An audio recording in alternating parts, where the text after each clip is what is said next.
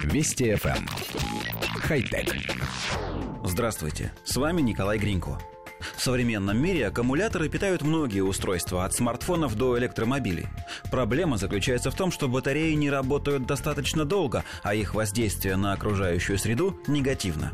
Исследователи из Калифорнийского технологического института, лаборатории реактивного движения НАСА и компании Honda разработали вторидную батарею, которая может обеспечить восьмикратную удельную плотность энергии по сравнению с обычным литий-ионным элементом, а также требует меньше ресурсов для производства.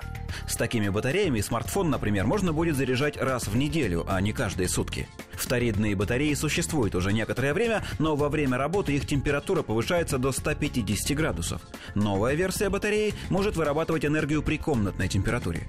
В отличие от литий-ионных батарей, вторидные не представляют опасности из-за перегрева, а получение исходных материалов создает значительно меньшее воздействие на окружающую среду, чем процесс извлечения лития и кобальта коллектив редакции нашей программы не смог найти подробного пресс-релиза, в котором бы указывались точные технические характеристики новых аккумуляторов, а также технология их производства. Есть основания полагать, что разработка пока не дошла даже до стадии прототипа. Однако мы горячо приветствуем любые попытки инженеров увеличить срок работы батарей. Современный человек окружен гаджетами, и чем дальше, тем больше устройств приходится заряжать.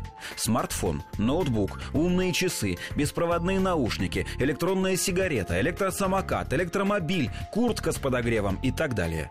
Подавляющее большинство этих устройств требует ежедневной перезарядки, что создает огромное количество неудобств. Аккумуляторы, живущие хотя бы неделю, позволят пользователю перестать, что называется, жить от розетки до розетки. Первая же компания, которая сможет увеличить срок службы батарей в несколько раз, мгновенно станет лидером рынка и получит гигантскую прибыль.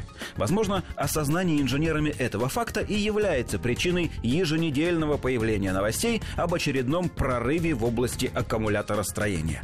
К сожалению, реальный прогресс пока сильно отстает от ожидаемого. Надеемся, что это ненадолго. Хотя... Вести FM. Эм. Хай-тек.